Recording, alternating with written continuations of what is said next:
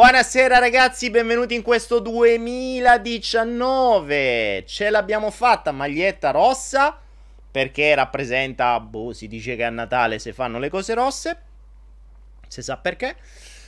E possiamo dire una cosa ufficiale. Possiamo dire una cosa ufficiale ragazzi, amici miei. Ufficialmente oggi, primo, in realtà per me è già 2 gennaio 2019, possiamo ufficialmente dire anche questo 2018 ce lo siamo sfogati dai ce lo siamo tolti dalle ce lo siamo è passato. Ok? È passato. Uso dei termini un po' coloriti perché per me il 2018 era un anno un po' particolare, ve l'ho accennato tempo fa. Io non ci credevo in verità. Però un po' di anni fa, nel frattempo vedo di tirar fuori la vostra chat così vi leggo. A proposito amici di Facebook, se avete lo schermo nero, sapete che Facebook lo abbiamo bannato. Cioè io ho bannato Facebook, invece lui banna me. Visto che lui ha bannato me un sacco di volte, lo banno io a lui. E quindi andate sul tubo, vi ho messo il link diretto sul tubo, così potete scrivere, chattare, parlare, offendere, solite cose, insomma, solite cose che si fanno sulla chat. E quindi cosa gli stavo dicendo? Per me è un anno particolare il 2018. Per me era un anno, era l'anno in cui andavano a ricrearsi quelle, come lo posso chiamare?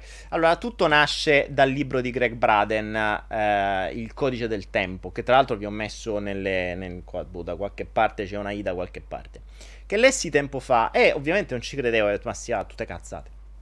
Rimase il fatto che feci questi, in pratica in quel libro questo personaggio Gregg Braden, che dovreste conoscere, asseriva che c'erano dei cicli che si ripetevano e che erano poi personali, quindi si basavano da quando iniziava il nostro ciclo e periodicamente, in base a tutto un determinato calcolo, si ricreavano le condizioni per poter riavere gli stessi casini in qualche modo. Ebbene, io feci questo calcolo alla mia prima disfatta, cioè quando ero giovane persi tutto, e mi vennero fuori altre due date. Una era il 2009 e una era il 2018. Io me ne fregai altamente, devo dire la verità, ma sì, vabbè, so di cazzà, figurati, ma cose, numeri, numerologia, gli astri, 2012, ste cagate qua. Eppure nel 2009 io persi tutto e ricominciai da zero, e nel 2018, ovviamente avevo le spalle più grosse, lo sapevo, non ci credevo, ma lo sapevo, per cui avevo imparato la lezione, ma il 2018 è stato un anno per me molto importante, perché è un anno di svolta, e come in tutti gli anni di svolta ci sono cose che si lasciano e che si perdono e che a volte devi perdere, quindi ci sono anche, oltre a livello finanziario, ma la mia anima si diverte a livello finanziario, ma quello non mi preoccupa, cioè il fatto di guadagnare o perdere è sempre abbastanza irrilevante, non è un problema, ma è proprio il cambiamento vero e proprio. Quindi io posso dire che finalmente, infatti non vedevo l'ora di uscire da sto cacchio di 2018, perché crederci o no rimane il fatto che cazzo ci ha preso, per cui quel calcolo era giusto.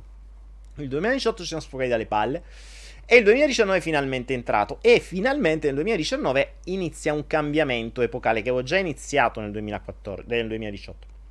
Quindi posso dire che il 2019 per me è una nuova rinascita. Avevo pubblicato un post tempo fa in cui mi avete visto poco presente in questi giorni.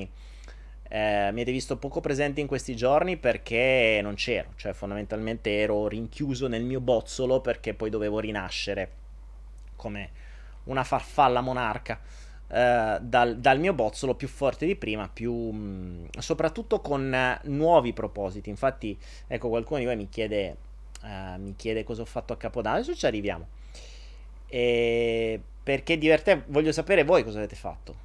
Voglio sapere voi cosa avete fatto, voglio sapere un po' di robe, perché adesso ne parliamo. Nel frattempo facevo arrivare un po' di gente, non sapete che io prendo un po' di tempo, voglio vedere quanta gente ci sta oggi, il giorno del Capodanno ancora qualcuno in coma etilico, mezzo rincoglionito, ci sarà.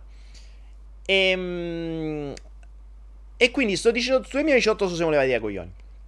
E questa è la cosa importante. 2019 cambia tutto. Per me cambiano tantissime cose, ma proprio tantissime. Cioè, per me ieri è stato un giorno simbolico.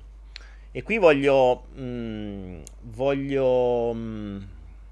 chiedervi questa cosa, perché immagino che in questi giorni buona parte di voi, o sicuramente buona parte del mondo occidentale, ha festeggiato ha sperperato denaro, energie e tante altre cose per una festa pagana, che fondamentalmente il Natale, dovreste saperlo, non fa altro che festeggiare la rinascita teorica del sole, quindi parliamo di riti pagani, egizi, eccetera. E soprattutto avete festeggiato il Capodanno. Ora, il Capodanno è un... A me fa sorridere, perché vedere la gente che lo festeggia è come dire: io festeggio il giorno in cui sono stato trasformato in uno schiavo, e lo festeggio come? Simulando una guerra. Ed è assurdo. Cioè, ieri stavo qui, siamo avanti 6 ore, per cui l'ho visto in anticipo il Capodanno. Ed è bello perché, osservando da dietro una collina, vedi, non vedi dei fuochi. Quindi, vabbè, non si fanno tanti fuochi, più che altro lo fanno per i turisti. Quindi tutti i locali che per i turistioti fanno questo festeggiamento, perché qua sinceramente il Capodanno non gliene frega niente, il loro Capodanno è ad aprile. Però, pur di incassare 4 soldi coi turisti, fanno questa buffonata. E si vede che da dietro le colline sembra un bombardamento. Cioè, tu senti razzi che partono, senti bombe che esplodono, senti cose che si illuminano. Cioè, proprio esatto. Voi vedevate i bombardamenti di Kabul a suo tempo, quando li facevano vedere in diretta, sembra uguale, sembrava Capodanno. Tu dici: ma è Capodanno, è una guerra. Era una guerra. Quindi è simpatico, cioè è interessante iniziare l'anno con questa simbologia. Una guerra, quindi a chi spara di più, e soprattutto cosa cazzo festeggi il primo dell'anno?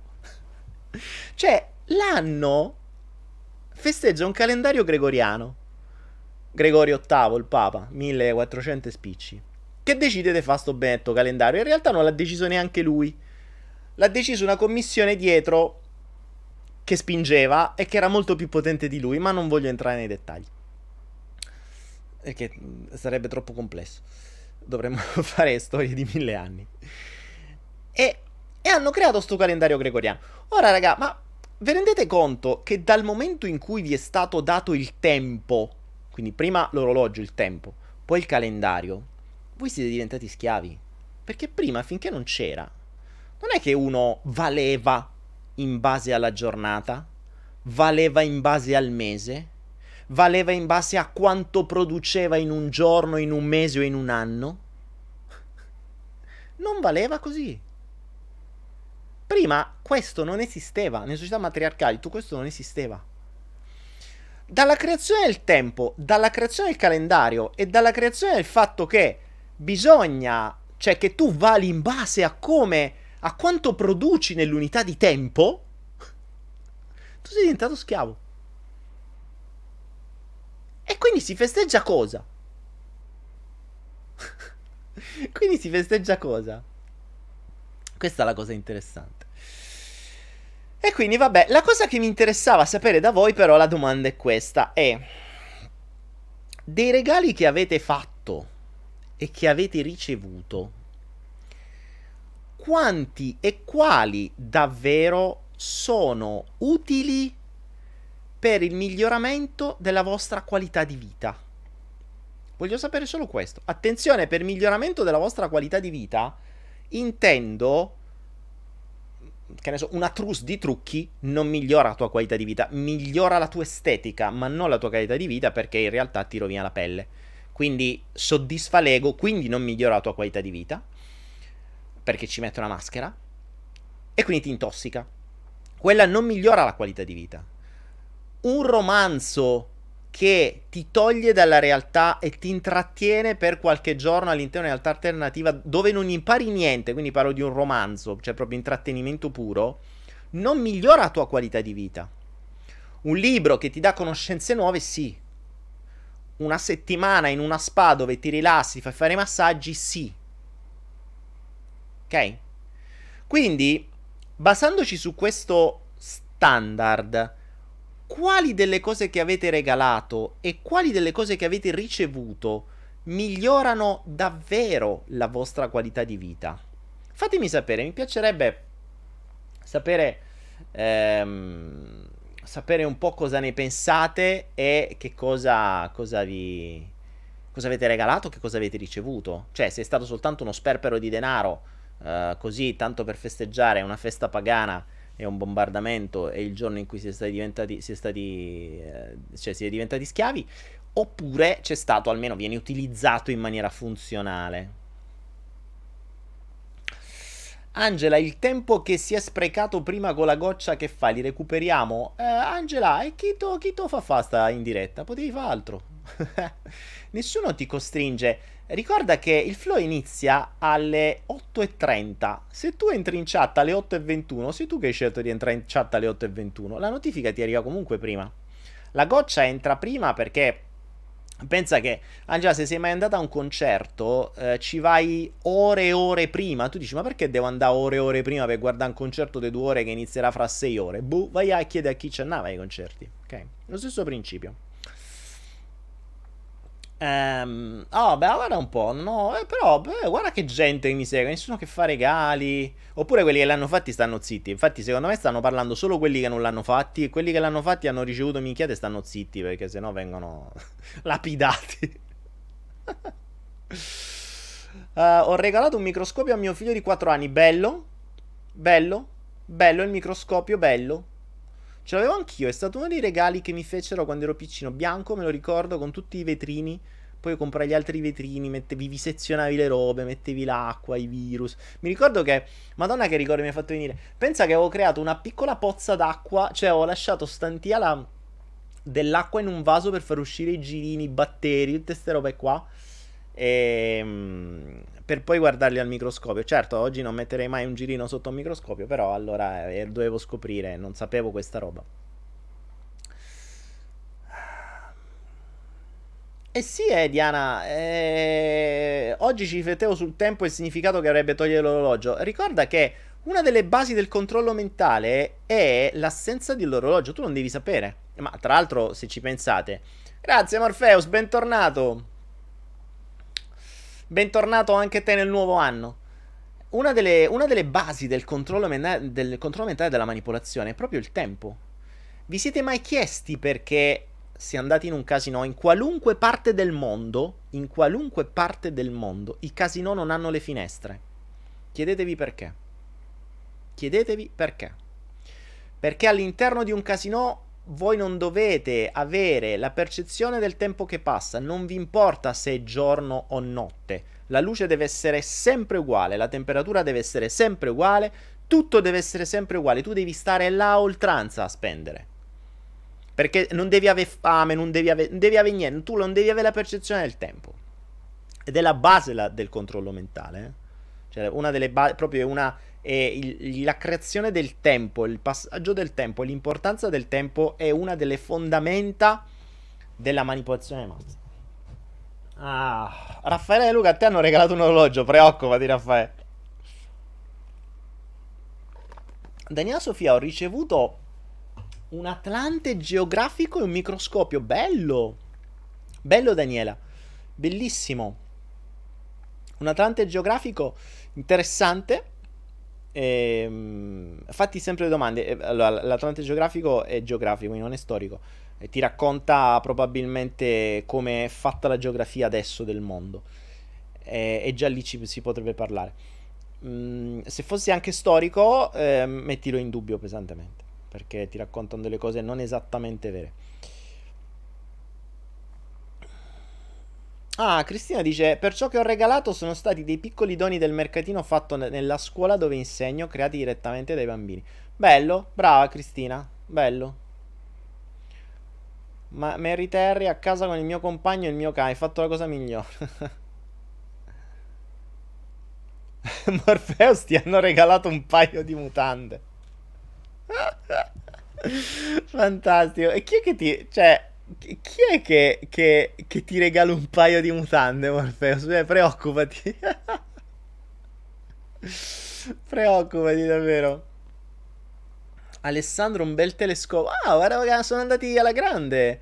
Telescopio e cose varie. Saverio Nicasio, ho ricevuto Google Home. Google Home. Saverio, Google Home sai che è il, insieme ad Alexa e quell'altro, cioè ti metti proprio il grande fratello in casa con Google Home. Cioè, già ce l'hai ovunque Google, ce l'hai anche in casa, così autorizzi tu ad ascoltarti in qualunque istante. Rino dice: non volevo nessun regalo, mi sembrava tutto inutili, soldi sprecati. Sì, ma infatti... No, ho detto Anaera, se volete regalare, regalate qualcosa di utile. Cioè, regalate un libro, regalate un ebook, regalate un corso, regalate qualcosa che possa veramente accrescere le vostre conoscenze. Non regalate minchiate, anche perché le minchiate costano di più della conoscenza. E quella è la cosa bella. Ho ricevuto un abbraccio da mia figlia e da mia moglie. Bello, grazie. Peccato che... cioè... spero che l'abbraccio non sia stato un regalo, te lo diano spesso. Aniello, da quanto tempo? Che fine hai fatto, Aniello? Ho regalato e mi hanno regalato del tempo e belle emozioni. Bello, Aniello. Bravo, bravo, bravo. Ho ricevuto soldi. Poi però mi è arrivato da pagare il trip. Antonella, fantastico. Ho ricevuto soldi. Oddio. Kashmir, per regalo ho ricevuto una Bibbia. Andiamo bene. Eva, pesante, regalo una Bibbia è bello, bello tosto. Un bagno di gong con i figli, bellissima esperienza. Ecco, ad esempio, le esperienze di qualcosa che non avete mai fatto sono un'ottima cosa da regalare. Regalate esperienze, cioè ogni esperienza è qualcosa di nuovo in cui la mente crea nuove sinapsi, impara qualcosa di nuovo. Un bagno di gong, se non l'avete mai fatto, è un'esperienza da fare. Poi che serva, che non serva, che faccia qualcosa o che non faccia, se non l'avete mai fatto, è qualcosa da fare. Come tutte le esperienze, come buttarsi al paracadute, come fare un giro in Ferrari in guida veloce, come fare qualunque cosa. Sono esperienze. Le esperienze sono quelle che poi ti possono regalare emozioni che possono essere più o meno belle. Intanto sono esperienze. L'esperienza non si negherà mai, anzi proprio quello è il bello. Ilaria Gadao, grazie Ilaria. Ho regalato la dama. Wow, la dama, proprio il gioco della dama, bellissimo. Sai che lo adoravo da piccolo il gioco della dama? Io fui iniziato agli scacchi da mio padre e mi rompevo, da piccolo ci voleva troppo tempo per giocare a scacchi, non mi stavano sulle balle. Anche se devo ammettere che il gioco degli scacchi credo sia il gioco della strategia per eccellenza, cioè il gioco degli scacchi è la metafora della vita. Gioco della dama, feci anche dei tornei di dama e feci anche forse un corso. Ed è bella la dama, anche lì è strategia. Ecco, giocare, se proprio si dovesse giocare, invece di giocare a delle simulazioni di guerra, che adesso vanno tanto perché addestrano i bambini a non pensare ad ammazzare, a diventare militari da grandi. Pensateci, perché i videogiochi oggi come oggi sono sempre più cinici, sono sempre più fatti in prima persona, sono sempre più con una qualità grafica reale e vedi come se fossi tu ad avere mitra, fucili e cose varie, quindi vengono già addestrati da piccoli a non avere pietà di chi hanno davanti, quindi di essere proprio lobotomizzati e robotizzati e a uccidere. Così se un giorno volessero diventare dei militari sono già preparati, sono già lavati di cervello, ho già avuto un brainwashing e via. E invece fate giocare a dama. Ecco, questa è una bellissima cosa da fare ai bambini. Insegnateli a giocare a giochi del genere. Passate le giornate con loro, invece di lasciargli un iPad in mano che poi lo sfasciano pure e guardano delle robe che non si possono manco guardare, perché se vedete quello che c'è in giro, c'è una roba aberrante in giro sui video, soprattutto quello che vedono i bambini, che sono davvero lobotomizzati, non capiscono più niente. Fate giocate con loro a dama. Giocate con loro a scacchi, insegnategli la strategia, insegnategli la lungimiranza, insegnategli a prevedere le mosse. Quelli sono giochi validi. Ne dovremmo parlare per il flow per i bambini. Quelli sono giochi validi. Quelli sono giochi che hanno un senso. Magari giovedì, che se facciamo il flow per i bimbi, ne parliamo magari di quei bambini. Fatevi giocare spero che voi sappiate giocare, perché sennò i vostri bambini vi massacrano. E poi tra l'altro non giocate a dama al computer, non giocate a scacchi al computer, giocate con la dama vera, cioè quelle cose che si sono persi da tempo, giocate con quelle vere. Ah, Ilaria, brava Ilaria, e adesso giocaci con tua figlia, giocaci con tua figlia, davvero bello, bello, bello, brava Ilaria, ottima scelta. Daniele, cosa hai fatto prima dello scadere della mezzanotte? Ma allora, Morpheus, cosa ho fatto? Ve lo dicevo prima, per me il Capodanno è un passaggio rituale, ok?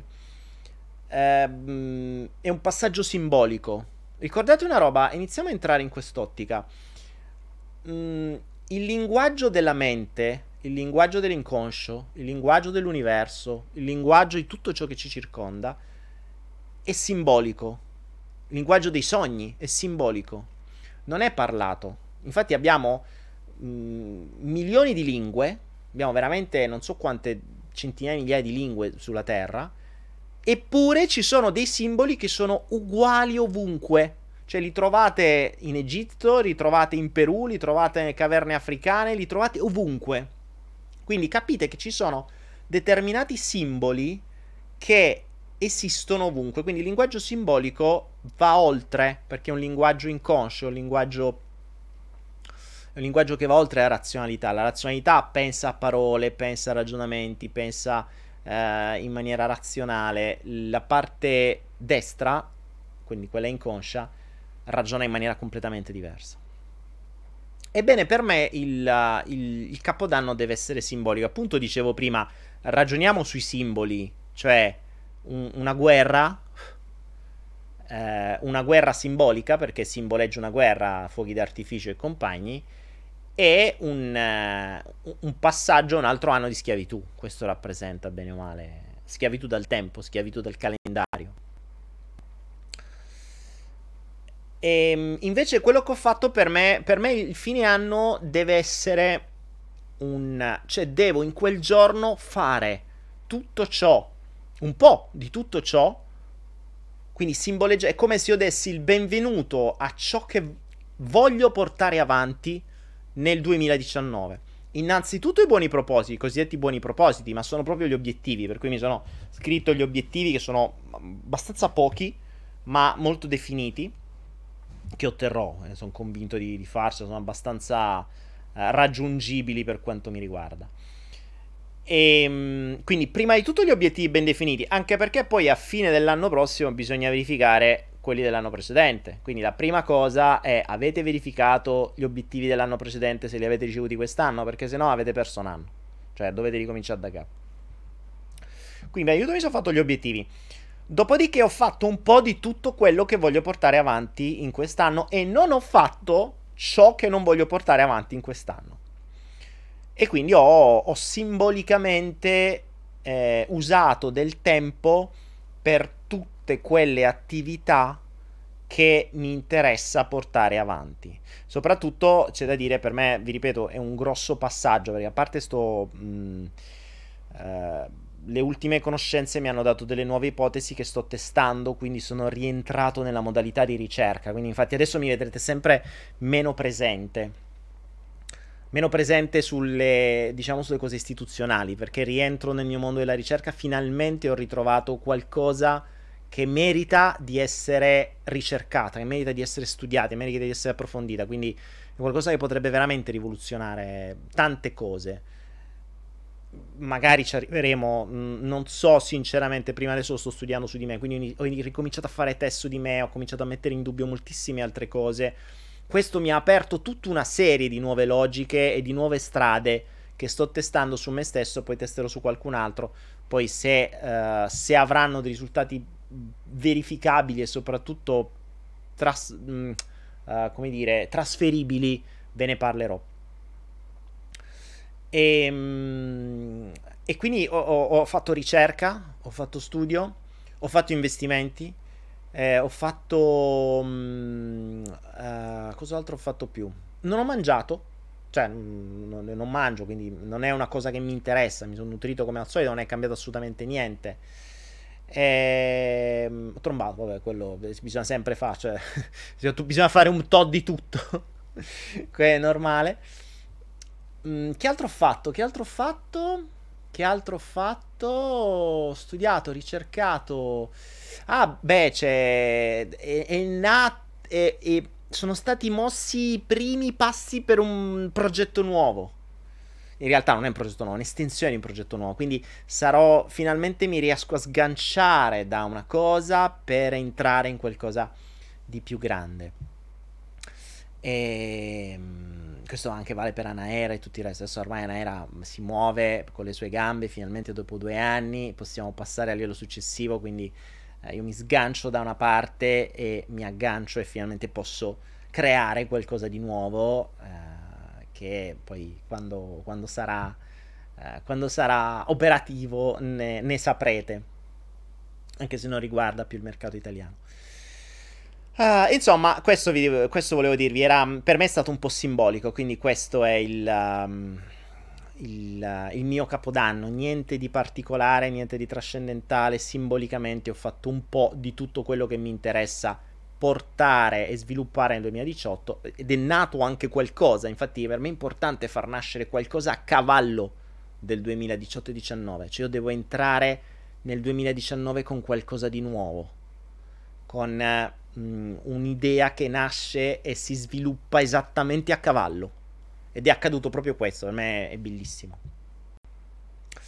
per me è veramente bello, e quindi insomma questo è stato il mio capodanno, niente di trascendentale, più che altro, come vi dicevo, è metaforico. Oh, vediamo un po', allora fatemi bere. Ah, che caldo che fa, raga. Mamma mia, come comincia il caldo, è finita la stagione delle piogge.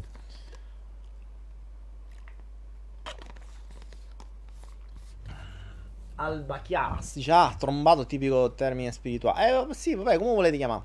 No, come si dice? Ho fornicato. Si può dire fornicato? Cazzo di fornicato, mai capito. Vabbè. Vabbè, raga, è simbolico. Cioè, bisogna fare tutto. Ma non è che uno tromba solo a Capodanno, è che è un rituale simbolico. Vabbè, ragazzi, che ho passato il Capodanno a guardare i salti quantici. Tutti minchia, ma sono un botto. Olga, io quest'anno vorrei incontrarti, come si fa? Che ne so, chiedi all'universo, domanda e ti sarà dato. Anche se la bronzatura muratura... A me, raga, certo, non è che... Guarda che bronzatura muratura... A parte che ultimamente stava pure piovendo, quindi non è che sia uscito più di tanto, ma bronzo... blu, non lo so. Ah, vediamo. Ah, ma c'è il flotto stasera, mi sono scordato, c'è pure il flotto stasera. Vediamo che cosa sta accadendo da queste parti. Allora. La cosa bella è che, essendo entrato nel 2018, adesso per me è tutta una scoperta, perché mi aspetto l'ire di in senso buono. Cioè mi aspetto di tutto, perché è talmente tanto emozionante quest'anno per me che è una figata pazzesca, perché già è partito alla grande, quindi sono andati in porto un po' di robe, e questa cosa qui ovviamente mi dà la conferma di quello che avevo come dubbio. È reale, nel senso che finalmente il 2018 sono sfogati i coglioni. Allora vediamo un po'. Martina Gennaro, parlaci della terra piatta. Che te devo parlare, Martina Gennaro, della terra piatta?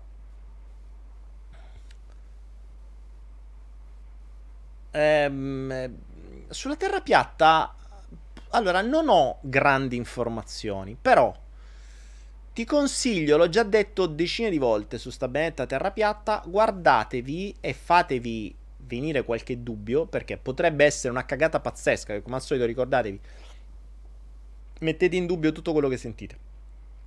Guardatevi il video, la conferenza di Malanga, che è un po' lunga, però su molte cose troviamo diciamo fondamentalmente le stesse cose, cioè siamo arrivati a un punto in cui tutti e due partiamo dalla manipolazione delle masse, poi uno da una parte, uno dall'altra, siamo arrivati da studi completamente diversi alle stesse conclusioni. Il video si chiama Il chiodo nel muro, se non ricordo male, e lui lì parla della terra piatta. La terra piatta molto probabilmente è una tecnica per distogliere l'attenzione da qualcosa di da cui non vogliono che tu metta l'attenzione. E ricordatevi questo, ragazzi, una cosa fondamentale, ed è quello che ho imparato sempre di più in questo periodo. Ciò che veramente servirebbe a noi sta nascosto e celato nei posti più assurdi, cioè ciò che veramente funziona non vogliono che tu lo sappia. Le conoscenze più importanti, si sa, sono quelle più nascoste, le società segrete, i massoni, tutto quello che c'è da dopo. Tutta quella roba lì, quando viene usata costantemente, ma viene nascosta dietro a un velo di tutta una serie di tecniche, di tecnologie, in maniera tale che voi là non le andrete mai a cercare, ma vi vengono messe davanti tutta una serie di cagate più interessanti, pane, circensi, miracoli e misteri, in maniera che voi perdete tempo lì e crediate che lì ci sarà qualche soluzione. In verità state procrastinando, state perdendo tempo, vi stanno intrattenendo, cioè vi stanno intrattenendo mentre vi distraggono dalle cose reali. Questa è la cosa importante. Quindi se adesso si parla tanto di terra piatta, stai tranquillo che sta nascondendo qualcosa dietro, ma non sulla terra piatta c'entra niente. Se ci pensate, è lo stesso principio che usa l'ego o l'inconscio. L'ego, vi ricordate l'ego? Questo qua, questo è l'ego, la rappresentazione dell'ego, guardate, è ancora vivo. L'ego cosa fa? L'ego, che è fondamentalmente un protettore, vi protegge. Adesso con i nuovi studi dovrei dare informazioni più precise, però diventerebbe troppo complesso. L'ego vi protegge dal non farvi arrivare alle cose che veramente vi fanno male. Quindi si crea tutta una serie di minchiate, li chiamiamo dissonanze cognitive, li chiamiamo fagottini di cazzate, tutto quello che volete. Vi crea tutta questi veli di fesserie di cui voi ci credete, cioè ve la fa credere prima voi e poi voi la raccontate agli altri. Io ricordo quando facevo coaching era sempre così, arriva una persona e ti diceva, allora che no, guarda perché mia madre, stai sicuro che il problema era il padre? Sicuro, 100%. Cioè, dopo che una persona ti parla di 2 ore della madre e non ti nomina mai o il padre o i fratelli o la sorella, il problema è quello. È quello che viene nascosto. Questo vale dappertutto. Questo così funziona l'ego, così funziona tutto il resto. Se volete cercare qualcosa che funziona, non lo troverete né su Google, né nei corsi normali, né nei libri normali, a meno che non riuscirete a carpire, quindi a leggere con una lingua diversa. Ecco perché vi dicevo il linguaggio simbolico. Se capite il linguaggio simbolico, riuscite a vedere oltre il visibile. Ricordatevi, se avete letto o visto il film What the Bleep o il libro What the Bleep, c'è una regola della nostra mente, la mente vede solo ciò che conosce. Cosa vuol dire? Vuol dire che se voi conoscete solo l'italiano, potrete capire solo le conoscenze che vi verranno trasferite in italiano. Se vi arriva un giapponese che vi sta dando il 7° segreto di Fatima, voi non capite una minchia. Dici, ma quello ti sta dando la conoscenza più grande, ho capito, capisco. Perché non avete la decodifica di quei messaggi. Ricordatevi che le lingue sono nate per dividere i popoli. Ok? La lingua, il linguaggio è stato la prima scissione del mondo. Ecco perché più conoscete linguaggi, ma non tanto lingue, linguaggi, perché lingue sono le lingue parlate, linguaggi, codici, sono cose diverse. Più conoscete, più riuscite a vedere oltre, più avete conoscenze, più iniziate a legare dei puntini che prima non riusciste mai a legare, perché avete una conoscenza limitata alle conoscenze che avete. Ecco perché vi ho detto, volete fare veramente dei regali, imparate, accrescete. Cioè, adesso abbiamo davvero sta fortuna di avere Anaera tra le palle che ci dà l'ira di Dio. Cioè, ci dà veramente sto mondo e quell'altro. E io sto imparando così, cioè ormai vado in lettura veloce, fortunatamente che ho imparato da un po', per leggere quanta più roba possibile. E così riesco a ottenere sempre più informazioni, sempre più conoscenze, e soprattutto sempre più modi di andare oltre. Daniele, fai la diretta dove vivi oppure in ufficio? No, è dove vivo adesso.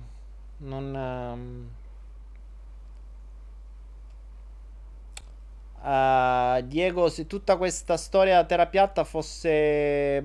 Ma in realtà Malanga ha un'altra versione. Secondo lui è per distogliere l'attenzione dalla luna. Che, insomma...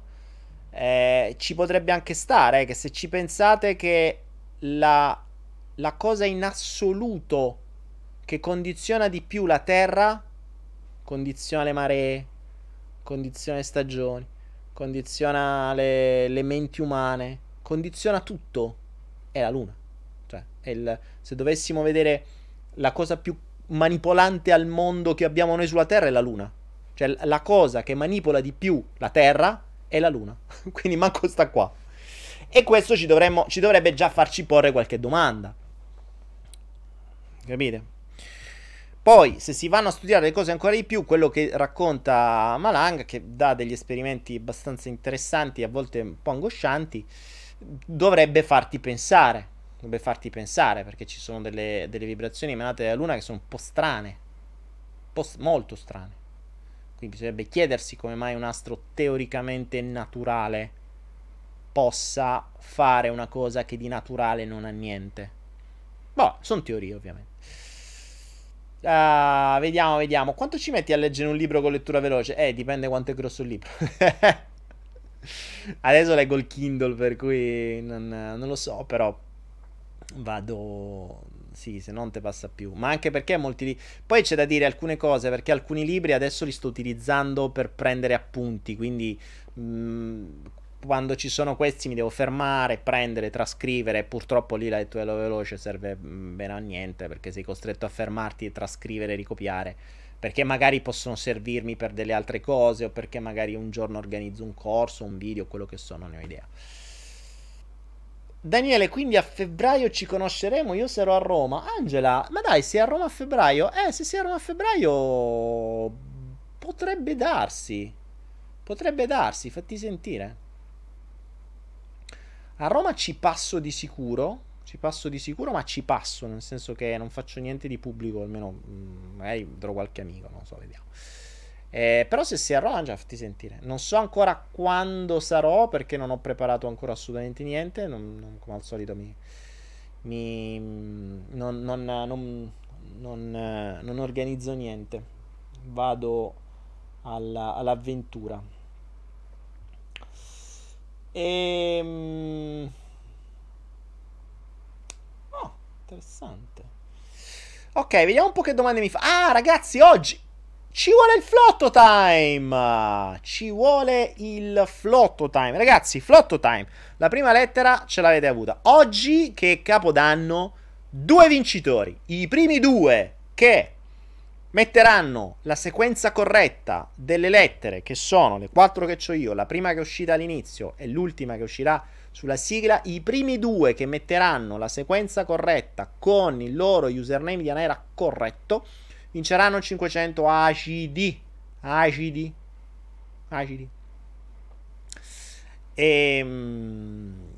sono i buoni di Anaera. Vale Make Up Mamma, cioè sei la mamma di Vale Make Up. Vale Make Up Mamma? Dai, perché ti chiami con noi tua figlia? Leo Mixer mi dice perché la PNL è così boicottata dalla... Aspettate che mi sono perso la chat. Eccomi qua.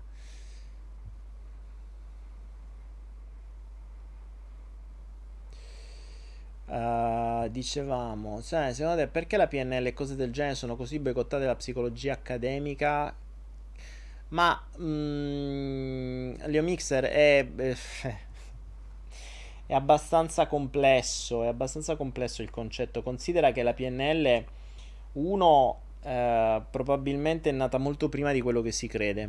2, gli studi di Erickson, da cui poi buona parte della PNL nasce, non sono serviti soltanto alla PNL. 3, la PNL nasce fondamentalmente per manipolare. Ce l'hanno venduta a scopo terapeutico all'inizio, ma in verità, se vedi come si è diffusa negli anni, io la conosco ormai da 30 anni, da quando arriva in Italia. C'erano 2 libri di PNL a suo tempo, tradotti dall'inglese anche male. Se vedi la PNL come si è diffusa nel campo della manipolazione. Sono pochissimi quelli che lo usano nel campo della terapia, capite? E questa è la cosa brutta, ma anche perché nel campo della terapia quello che puoi fare con la PNL è discretamente limitato, e la PNL non ha strumenti, se non l'ipnosi, che può fare qualcosa di importante. Ma l'ipnosi, cioè, è l'ipnosi ericksoniana, non è PNL. La PNL ha studiato l'ipnosi ericksoniana, però la PNL di suo serve per condizionare le masse, cioè per condizionare le persone. Se io so come funziona la mente di una persona, gli faccio fare quello che voglio. Infatti è utilizzata spesso per questo, è utilizzata dai venditori, è utilizzata dai coach, è utilizzata da chi ti deve far spendere, da chi deve far comprare. È utilizzata dai politici, dalle pubblicità, è utilizzata ovunque c'è qualcuno che ti deve convincere a fare qualcos'altro. Questa è la PNL. Invece è poco utilizzata dove c'è qualcuno che ti dovrebbe aiutare a risolvere qualcosa di te stesso, o a farti comprendere qualcosa di te stesso. Guardati il video che ho fatto che si chiama Basta Coach, dove spiegavo come teoricamente scegliere un coach, no? Cioè, un coach sono... Alba Chiara, se la mia nutrizionista usa la PNL, ma ci sta, cioè, ci sono tecniche valide. Ripeto, la PNL si ferma... quando si vanno a toccare cose molto profonde. Perché finché mi devi parlare di, che ne so, associare il cibo a un'altra roba, o tutta una serie di cose, la PNL va benissimo. Se dobbiamo parlare di risolversi un bisogno d'abbandono, la PNL si ferma. Cioè non gliela fa. Non gliela fa perché non sa cosa guardare. E tra l'altro devo dire una roba. Con le ultime conoscenze, con le ultime ipotesi che sto ipotizzando, appunto, che sto testando, devo rivedere determinate cose sulla PNL. Cioè, fermo restando che le basi di comunicazione sono fondamentali, ma ripeto, la PNL è importante per manipolare gli altri. Poi dipende come li vuoi manipolare, ovviamente. Se li vuoi far votare per te, bene. Se li vuoi far comprare qualcosa, bene. Se li vuoi far diventare tuoi clienti e sei una nutrizionista, benissimo. Rimane il fatto che sei una cliente, cioè rimane il fatto che se una persona usa la PNL per venderti, la usa benissimo, è ovvio, ok? Poi se viene utilizzata anche eticamente per qualcos'altro, ben venga. Di fondo si nasce sempre come un cliente. Morpheus, dove metto l'acqua che bevi? Dove capita? Dentro un barilotto di plastica. Dove capita? Questo è l'acqua, cioè un purificatorino che mi purifica l'acqua. Ormai sono abituato, c'ho un sistema immunitario che prende di tutto, per cui potrei bere anche acqua di una pozzanghera. Non mi farebbe niente. Per cui non è che mi preoccupo dove sta, cosa faccio. Daniele, puoi caricare la puntata di The Coach con la tua partecipazione? Salvatore, in verità non è una puntata, sono tutte le puntate, cioè, io ho partecipato dall'inizio alla fine. Credo sia sul YouTube di The Coach, ci dovrebbero essere tutte le puntate. Non so se ci sono tutte le puntate complete, però ci dovrebbero essere. Quindi io sono fondamentalmente ero una delle colonne portanti della trasmissione, per cui sto un po' ovunque. Sto un po' ovunque, un po' come il prezzemolo. Ah, che ne pensi delle 5 ferite e come guarirle, Elisa Bureau? Ma allora, le 5 ferite sono interessanti, un libro che secondo me è da leggere. Tra l'altro, visto che ce n'è anche un altro ultimamente che ho da qualche parte non ho ancora letto, sinceramente mi sto interessando di altro adesso. Dà degli spunti interessanti. La cosa interessante è che allora non ho approfondito come le risolve, perché non mi sembra che ci siano tante persone che hanno risolto le ferite, però insomma la cosa interessante che fa questa donna è il legame, o meglio che è interessato me, è il legame tra le ferite e la corporazione e lo sviluppo del fisico, quindi la fisionomica, come si chiama, insomma la figura della persona, e per cui ti fa comprendere come, che ne so, chi ha una ferita d'accettazione tende a essere bello pacioccoso, chi invece ha una ferita da rifiuto o da vergogna tende a essere minuto e sottile, e quindi tu riesci a capire subito da come si presenta una persona già qual è la ferita, senza che parla, cioè già da come è conformato fisicamente. Ovviamente poi ci sono diverse sfaccettature, ovviamente non c'è semplicemente il bianco, il nero, il rosso e il verde, ci sono le varie sfumature. Daniele, fischio all'orecchio all'improvviso, cosa significa? Che ne so. Che ti stanno chiamando gli UFI, ti stanno contattando gli extraterrestri e ti vogliono addurre. Ragazzi, mentre sto parlando con voi, a quanto pare il mercato delle criptovalute ha amato il fatto che ho fatto il flow, schizzato tutto. Che figata, buono. Beh, questo è sempre un buon segno. Questo è sempre un buon segno. Romeo Grifoni, ciao Daniele, quale mail posso utilizzare per scrivere a parlarti un progetto? Scrivi a info@danielepenna.com info@danielepenna.com. Praticamente quello che ha detto Amer, Daniele. Beh, bene o male Amer l'hanno ripreso mezzo mondo. Amer, prendetelo anche lui con delle pinze, cioè alcune cose sono... Allora, per me metamedicina è la Bibbia, o meglio... è una delle Bibbie. Non la prendo più. Non la prendo più come una Bibbia unica, perché ci sono anche altre modalità di interpretare. Anche se poi fondamentalmente l'interpretazione diventa relativa quando hai un buon rapporto con la tua mente. Quindi se ti arriva qualcosa, non c'ho bisogno di interpretarlo, glielo chiedo e me lo dice. Cioè, quella è la cosa interessante. Per cui tutte le interpretazioni servono quando non sei in grado di capire il vero messaggio. Ma se hai un contatto diretto, io non ho bisogno, se mi fa male il dito o se mi taglio il pollice, di andare a vedere su metamedicina che vuol dire. Cioè, in quel momento entro in contatto con la mia parte e mi ha fatto tagliare il pollice. Che? Cioè, me lo potevi dire in qualche altra maniera? Ma ascoltavi, a posto. Allora, che me devi da dico sto pollice? E me lo dice. Cioè, non ho bisogno di interpretare quando ho la fonte. Questo è il concetto. Quindi sì, le interpretazioni hanno un senso quando non conosci il linguaggio della tua parte più profonda, che ti fa ammalare o che ti fa avere un disturbo, un fastidio, quello che sia. Sempre questo è il principio.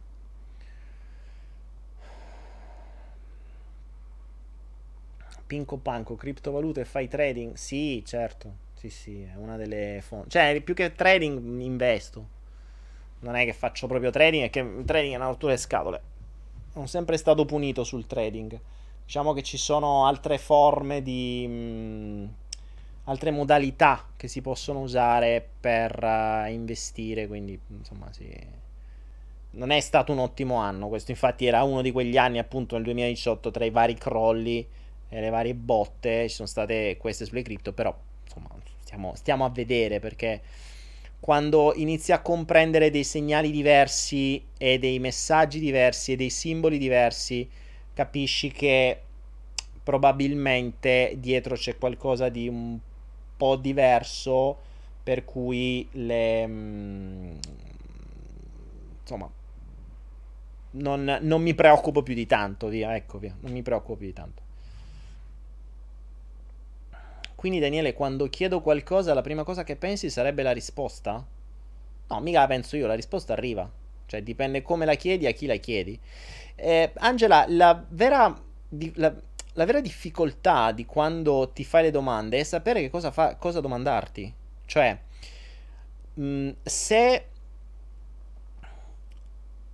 il tuo corpo deve cazziarti in qualche modo facendoti del male, è perché in qualche modo tu non l'hai ascoltato o non lo sai ascoltare. Quindi se non sei riuscito ad ascoltarlo fino adesso, vuol dire probabilmente quel linguaggio tu non lo conosci. E torniamo al discorso di prima. Cioè, se tu non conosci quel linguaggio e lui cerca di dirti qualcosa sempre su quel linguaggio, come diceva Einstein, non puoi creare una soluzione usando lo stesso livello di pensiero che ha generato il problema. Quindi il problema non è farsi, cioè avere la risposta, il problema è farsi la giusta domanda. Perché? Perché il nostro ego che va in protezione, che ha generato quel casino tale che la tua parte più profonda ti abbia dovuto dare un messaggio attraverso un problema fisico, è perché non lo vuoi sentire. Cioè tu non vuoi avere quella risposta, quindi è presumibile che non ti faccia arrivare la domanda.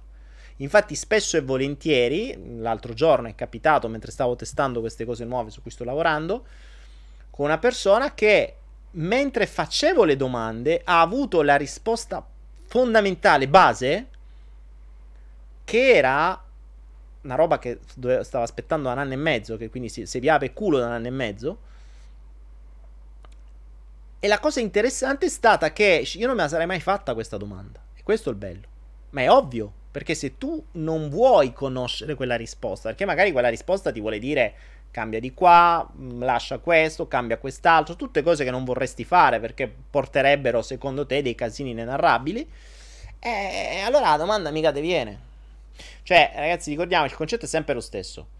Se tu chiedi alla tua mente sono un idiota, la tua mente ti dirà ovviamente sì, ma ovviamente sì solo perché mi hai fatto questa domanda, capisci? Cioè è ovvio che ti risponda di sì. Perché gli hai fatto questa domanda dimostra già che lo sei. Sono insicuro? Sì. Cioè, ecco perché anche quando si studia ipnosi è fondamentale imparare il linguaggio ambiguo e utilizzare il linguaggio ambiguo. Il linguaggio ambiguo prevede che la risposta sia data dalla mente e non sia indotta dall'operatore, che in questo caso sei tu stesso l'operatore. Ah, tra l'altro una cosa su cui sto lavorando... qua ragazzi, se riesco a fare sta roba ci riesco, perché i risultati sono più che palesi. Penso che farò girare le balle a tutta quella gente che va avanti di kinesiologia, ma tanto, cioè, proprio tanto, voi non potete neanche immaginare. La kinesiologia, molti di voi conosceranno la kinesiologia. La kinesiologia è questa scienza, disciplina, chiamiamola disciplina, questa disciplina per cui si sfrutta la forza muscolare per avere risposte dal proprio inconscio. Fantastico, cioè, io quando la scoprì, figata pazzesca, cioè devo dire che è stata una svolta. Peccato che come al solito la disciplina presuppone che tu in pratica, quando hai una risposta positiva o quando ti trovi di fronte a qualcosa di positivo per te, il tuo muscolo, tutti i muscoli diventano più forti, quando invece è qualcosa di negativo o la risposta è no, il muscolo diventa debole. Usando questa logica, che è realistica, si creano mille tecniche per poter usare la kinesiologia e quindi testare questa cosa. Peccato che la kinesiologia, per come viene venduta come al solito, diventa uno strumento commerciale per far soldi, quindi c'è bisogno di un operatore. Quindi c'è bisogno di un operatore, il quale operatore, se andiamo a vedere la fisica quantistica, ci dice che l'osservatore cambia l'universo di infinite possibilità. Cioè l'osservatore è colui che influenza il campo. Ora, se io non solo ho un osservatore, quindi non è che osserva, ma addirittura mi testa, questo osservatore fa uscire cazzo che vuole.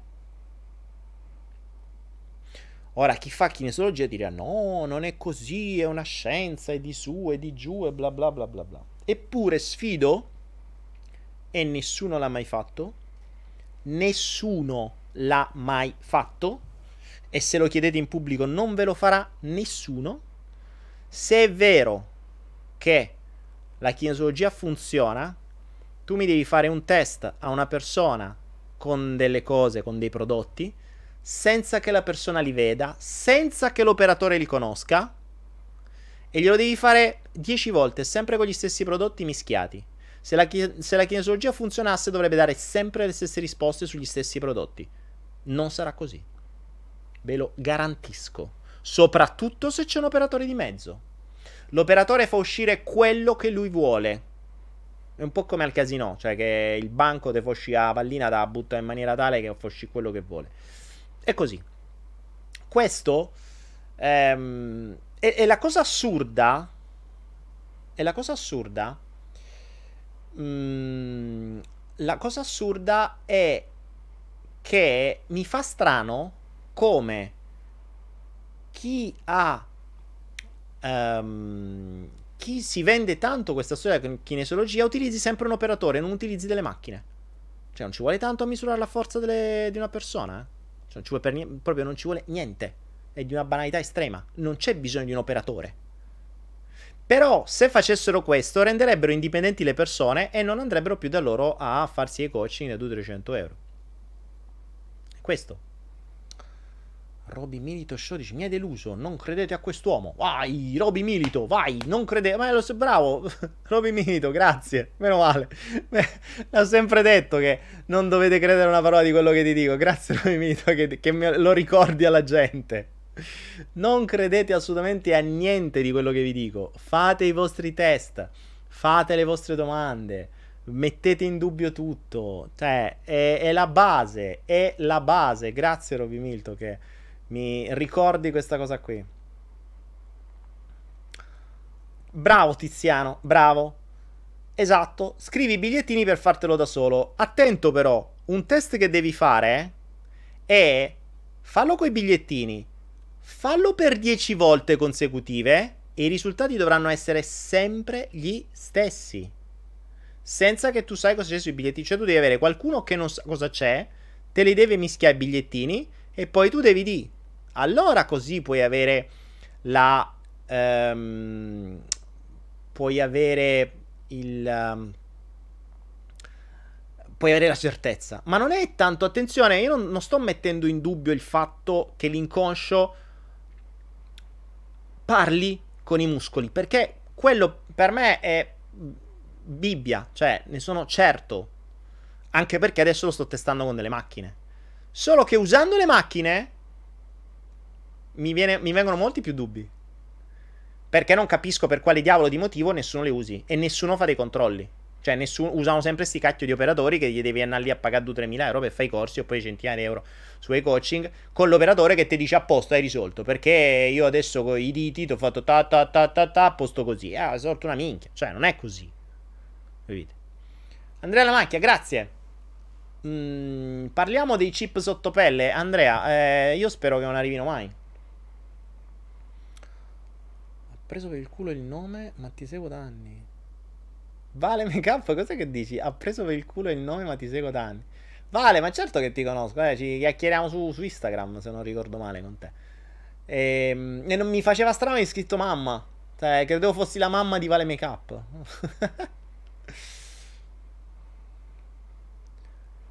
Mariclamas, il pendolo, lei scrive kinesiologia senza operatore. Beh, ce la facciamo con il pendolo, il testa. Ma no, il pendolo sei sempre tu che lo muovi. ripeto, anche col pendolo dovresti fare dei test su qualcosa che tu non sai. Cioè tu dovresti avere un operatore fuori che ti mette, che ne so, un'aspirina e una mela dentro una scatola che nessuno lo sa, anzi con più prodotti, e tu devi rifare il test col pendolino per 10 volte diverse. Se il pendolino funzionasse davvero o tu non ci mettessi il tuo ego di mezzo, dovresti prendere sempre, senza sapere dove sta, la mela e mai l'aspirina. Questo test non ha il coraggio di farlo nessuno. Vale, ho capito che sei una mamma, ti ho letto. Esther dice: della radiestesia cosa ne pensi? Ma siamo sempre allo stesso discorso, fate dei test, non abbiate paura. Chi fa queste cose ha paura a fare dei test reali di verifica, perché ha paura a mettere in dubbio tutto quello che ha speso per impararlo. Fate voi dei test, non abbiate paura a mettere in dubbio voi stessi e dire ho perso tempo con delle cazzate, perché ha molto più senso, c'è molto senso. Prendete 4-5, prendete gli ovetti Kinder, ok, i bussolotti ovetti Kinder. Metteteci dentro una pillola, un pezzo di mela, un'altra pillola, che ne so, un'altra roba tossica e un'altra roba buona, ok?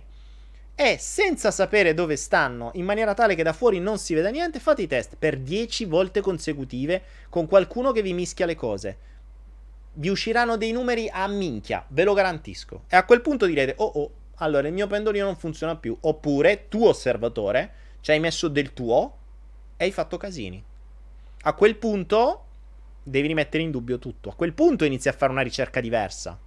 Ecco perché io mi sono domandato, ma se si usa la forza muscolare, ma perché si usa un operatore e non si usa una macchina che misura la forza muscolare? Cioè, che è una cazzata. Dani, sto leggendo Unisex capitolo 7, tosto. Ve l'ho detto ragazzi che Unisex è bello tosto, ti rivolta lo stomaco. Alberto Lanto, buonasera, sono a un passo dal potere. Bravo Alberto, chi sei io? Sei diventato Superman.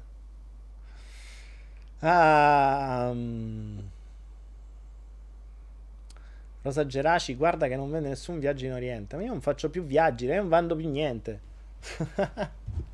L'ovetto Kinder è tossico di suo, vero? Vero, l'ovetto Kinder è... Sì, insomma, mettetelo dentro qualcosa che possa essere nascosto dalla vista. Adesso vi dico un qualunque contenitore, attenzione. Chiaro che un contenitore di plastica è tossico di suo, però un contenitore di plastica con un'aspirina è più tossico di un contenitore di plastica con una banana, ok?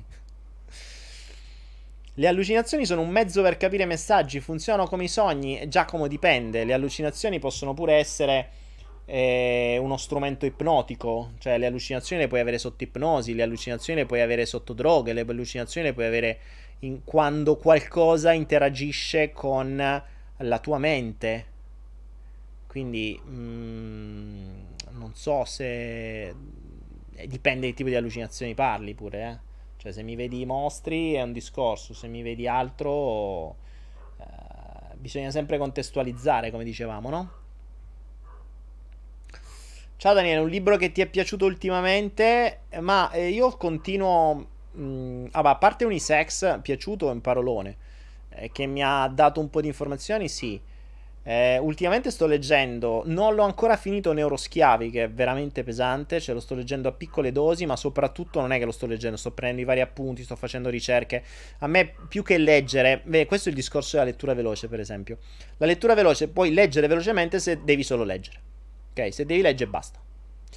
Se ti vuoi andare a vedere per ogni dettaglio la bibliografia, ti apri la bibliografia, ti vai a cercare gli altri libri, te li compri, te li scarichi. Cioè ultimamente io sono partito da un libro e mi sono comprato da Amazon America un botto di roba, tra cui tra l'altro alcune cose che mi dovranno arrivare perché non esistono in ebook, che costano un botto, dei libri vecchissimi che sto cercando. Poi trovi roba su Gutenberg, tutta roba in inglese, a volte in altre lingue, per cui, cioè, quando cominci a fare ricerca ti si apre un mondo che non finisci più. Poi da lì vai, incontri gente nuova, questa gente nuova ti manda altre cose, poi l'universo ti aiuta, la gente ti manda altra roba, cioè è un delirio, questa è la ricerca.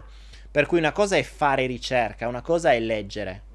Io adesso sto facendo ricerca, per cui ho iniziato Neuroschiavi e cioè, sto leggendo la Bibbia dei massoni, per capirci, capite? Sto facendo tutta, son, sono ah, scusa, oggi ho scaricato mi ricordo un'altra roba, cioè, sto scaricando delle pubblicazioni talmente vecchie. Poi c'è Gutenberg, non so se lo conoscete Gutenberg, Progetto Gutenberg, fantastico, sono 58.000 titoli gratis, tutta roba storica, tra l'altro cose anche molto vecchie, e a volte nelle cose vecchie ci trovate cose interessanti. Poi ti vai a leggere i vari, e poi entri nelle cose, nei documenti della CIA desecretati, e ti vai a vedere insomma è un delirio. Per questo vi dico, sto facendo ricerca, inizi a unire i puntini, vai sempre più sopra e scopri quante cagate ci hanno raccontato, scopri quante cose ci hanno nascosto e inizi a capire un po' meglio come funziona. Adesso ho un linguaggio diverso e conoscendo determinate cose vedi un po' il mondo come funziona e vedi come a piccoli passi, come abbiamo visto con Unisex ci fa capire soltanto una piccola parte del mondo, cioè la parte che adesso si sta muovendo verso una filosofia gender, verso un unico sesso, verso una manipolazione delle nascite, verso un business delle nascite, verso una come si chiama? Una diminuzione delle nascite, perché poi ovviamente il piano, quello più in alto si sa, è quello di dover diminuire la popolazione a meno di 1 miliardo di persone, che veramente siamo diventati troppi. Morpheus, Daniele, non compri più al supermercato? Ma Morpheus, no, te l'ho detto, sai che mangio sempre poche robe, sempre le stesse, quindi sì, vabbè, alcune cose si comprano al supermercato, tipo le mele, cioè, le compro al supermercato. Dici qualcosa di Neuroschiavi, mi reclama, leggilo, cioè che ti devo dire di Neuroschiavi, sono 600 pagine se non ricordo male, leggilo, cioè studialo, non leggilo, perché Neuroschiavi è una roba, avevo iniziato a prendere i pezzi e portarmeli su un file, le prime 10 pagine ho preso tutte e 10, per cui è diventato un casino, ho detto vabbè ho capito, là non posso prendere parola per parola, è veramente... è fatto veramente bene, cioè ti dà un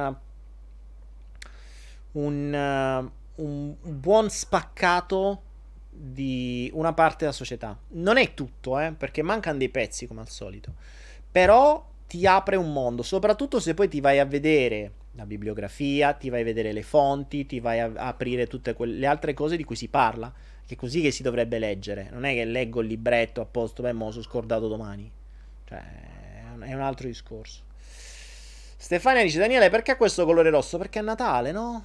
Natale si dice che bisogna mettere rosso. Mi sono messo l'unica cosa che c'avevo di rosso. Daniele, ti piace la pad thai? Ah, la mangiavo prima, adesso non mangio più niente di sta roba. Pad thai è buona, peccato che è una quantità di zucchero che non finisce più. A proposito di informazioni nascoste, cosa ne pensi e ne sai dell'immensa biblioteca invalicabile del Vaticano? Maria Grazia Magnani, il Vaticano lasciamo perdere, lasciamo perdere il Vaticano, perché è inutile parlare, cioè sei proprio insomma nelle basi più alte, capisci, per cui lascia fa. Daniele, mi piacerebbe, vorrei studiare ipnosi, cosa mi consigli? Allora Stefano, innanzitutto studiati il practitioner e il master di PNL e li trovi su Anaera, quelli che ho fatto io. Dopodiché, dopo che hai imparato quel linguaggio, quindi dopo che hai le basi di PNL e hai le basi di ipnosi ericksoniana, comprati tutti i libri di Milton Erickson. Ipnosi 1, 2, 3, guida esperti sotto modalità, no, mi pare ipnoterapia, se non ricordo male si chiama. Cioè, Milton Erickson ha scritto veramente tante cose. Comprali tutti. Sono pesanti, Cioè, lì cominci a studiare seriamente. Se vuoi studiare ipnosi, o meglio, se vuoi studiare ipnosi ericksoniana, devi studiare da Erickson. Quindi ti devi studiare seriamente tutto ciò che c'è di Erickson. La PNL è più semplice, perché la PNL è un riassunto, è un sunto di quello che faccio Erickson. Lui faceva determinate cose, la PNL l'ha in qualche modo codificata e te l'ha spiegata. Quindi prima ne conosci il linguaggio ericksoniano, conosci tutte le strutture sintattiche che vengono spiegate nel practitioner di PNL, mi pare nel master, non mi ricordo. Quindi tutto ciò su come parla Erickson. Dopo che lo conosci, ti studi Erickson. Quindi prima impari la lingua che usa, poi vai a studiare dal maestro. E poi ovviamente devi fare un botto di esperienza. L'unica cosa che però ti chiedo, e chiedo a tutti, se studiate, se inizierete a studiare se inizierete a studiare ipnosi, fate attenzione. Io non sto usando più. O meglio, non sto usando più. Ormai non lo so più da anni. Non lo sto usando più perché la reputo uno strumento inutile in alcuni sensi. Allora, a livello conoscitivo è fantastico, nel senso che se io devo conoscere parti del mio inconscio sotto ipnosi faccio molto prima, ma a livello di cambiamento no, perché mancavano dei pezzi alla PNL, mancavano dei pezzi a Erickson, mancavano dei pezzi a Freud, e questi pezzi mi stanno arrivando da tutte altre discipline prese dai posti più nascosti. Però ripeto, sono per adesso teorie, molto teorie, che sto applicando già con successo su me stesso e su altre persone, e se saranno verificate e replicabili ne parleremo. Però intanto, se vuoi studiare ipnosi, studi questo. Stefania dice: ne guardi di film horror? No, non ne guardo di film horror, cioè non guardo proprio film, al massimo mi vedo adesso sto studiando un tizio che mi è stato mandato da qualcuno di voi, anzi lo ringrazio se mi sta seguendo, perché mi ha mandato un video su Telegram che mi sta aprendo un altro mondo, di un insegnante insegnante americano, viene tutto in inglese, e mi sta prendendo bene. Sono tutte lezioni da 3 ore, una roba infinita, ne ho viste un paio soltanto. Matt dice: che cazzo è sta roba? Matt, questo è il Fall Flow. Come sei finito qua sopra? Questa è una trasmissione in cui questo tizio qua, oggi vestito di rosso, perché è Natale, parla seguendo un flusso di pensieri. Tra un pensiero e un altro ci viene una pillola di saggezza, una perla di saggezza, ci viene un qualcosa che ti può servire per magari risolvere qualche tuo limite, blocco o paura, o per comprendere meglio come funziona la tua mente e quella degli altri, o per comprendere meglio come funziona questo mondo che sta andando alla deriva. Nel frattempo Panda mi fa le offerte. Tutti questi video non sono censurati dal sistema, Morpheus dice. No Morpheus, sono lezioni registrate di insegnanti. Tanto ricordate una cosa, la gente dimentica. E anche se le persone osservano e guardano, e fossero anche milioni di persone che guardano ste cose, tanto alla fine non cambia niente, non è che cambiano qualcosa. Poi dopo quel video, se vanno a guardare la partita, se vanno al cenone del Capodanno, se mangiano una salsiccia, sta a posto così. Capite? Quindi è sempre il suo discorso. Daniele Esterluna ti vuole sposare. Chi è Esterluna? Esterluna, il mio obiettivo per il 2019 è venirti a trovare in Thailandia. Ester, ma io vengo in Italia adesso, mi sposterò a breve, quindi non so se mi trovi neanche in Italia.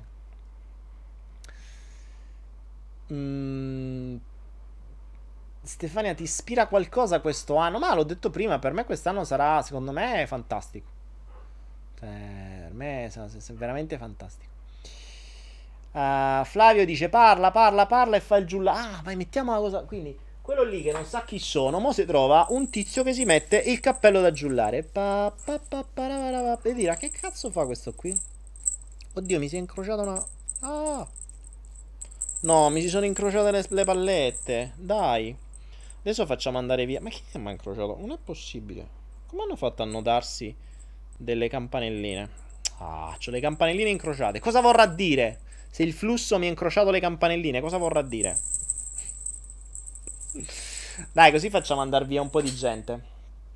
Vediamo quanti siamo, vediamo quanta gente ancora resiste a quest'ora per il flow. 310, ve l'ho detto raga, tra l'altro oggi abbiamo superato abbondantemente i 300 prima.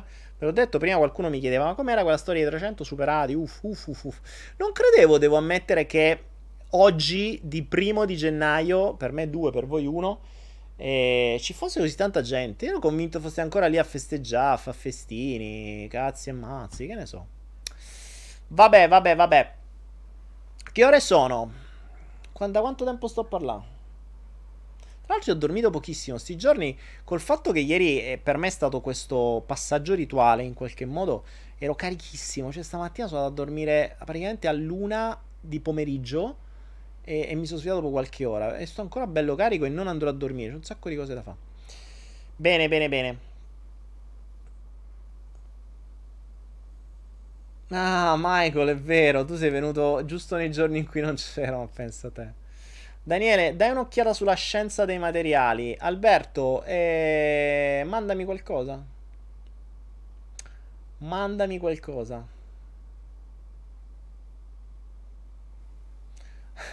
Mi si sono incrociate le pallette. Eh sì, mi sono incrociate le pallette, le campanelline, come le chiami?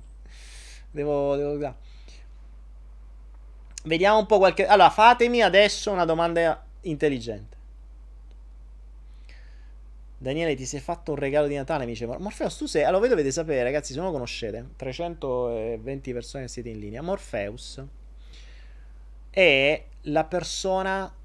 Ma io lo apprezzo perché è veramente fantastico. Cioè, a volte può sembrare fastidioso, ma in realtà è una qualità che, secondo me, la gente dovrebbe avere. Morpheus riesce a fare 750.000 domande anche senza che tu gli rispondi, cioè lui è una macchina da domande.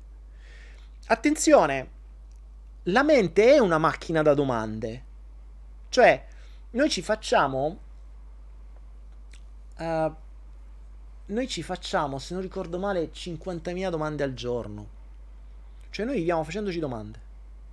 Tra l'altro leggevo questa cosa qualche giorno fa da qualche parte